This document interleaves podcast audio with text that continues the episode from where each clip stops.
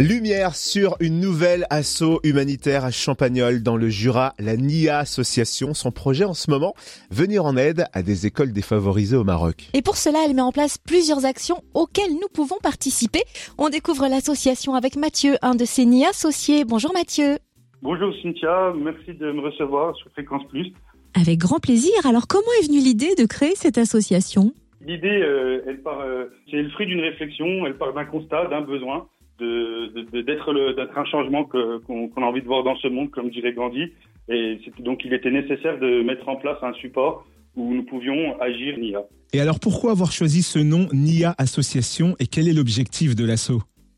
Alors euh, le but de l'association principalement est de promouvoir la NIA. Donc la NIA, c'est un terme arabe qui signifie agir de bonne intention, ou qui peut désigner aussi une personne que l'on dit naïve, innocente, pour les cinéphiles comme un Forrest Gump, un, un John Café dans la ligne verte, euh, un Andy dans les évadés. Et vraiment, l'objectif principal, c'est vraiment de promouvoir le fait d'être NIA. Et cette bonne intention se traduit par un premier projet, aider des enfants dans des écoles défavorisées au Maroc.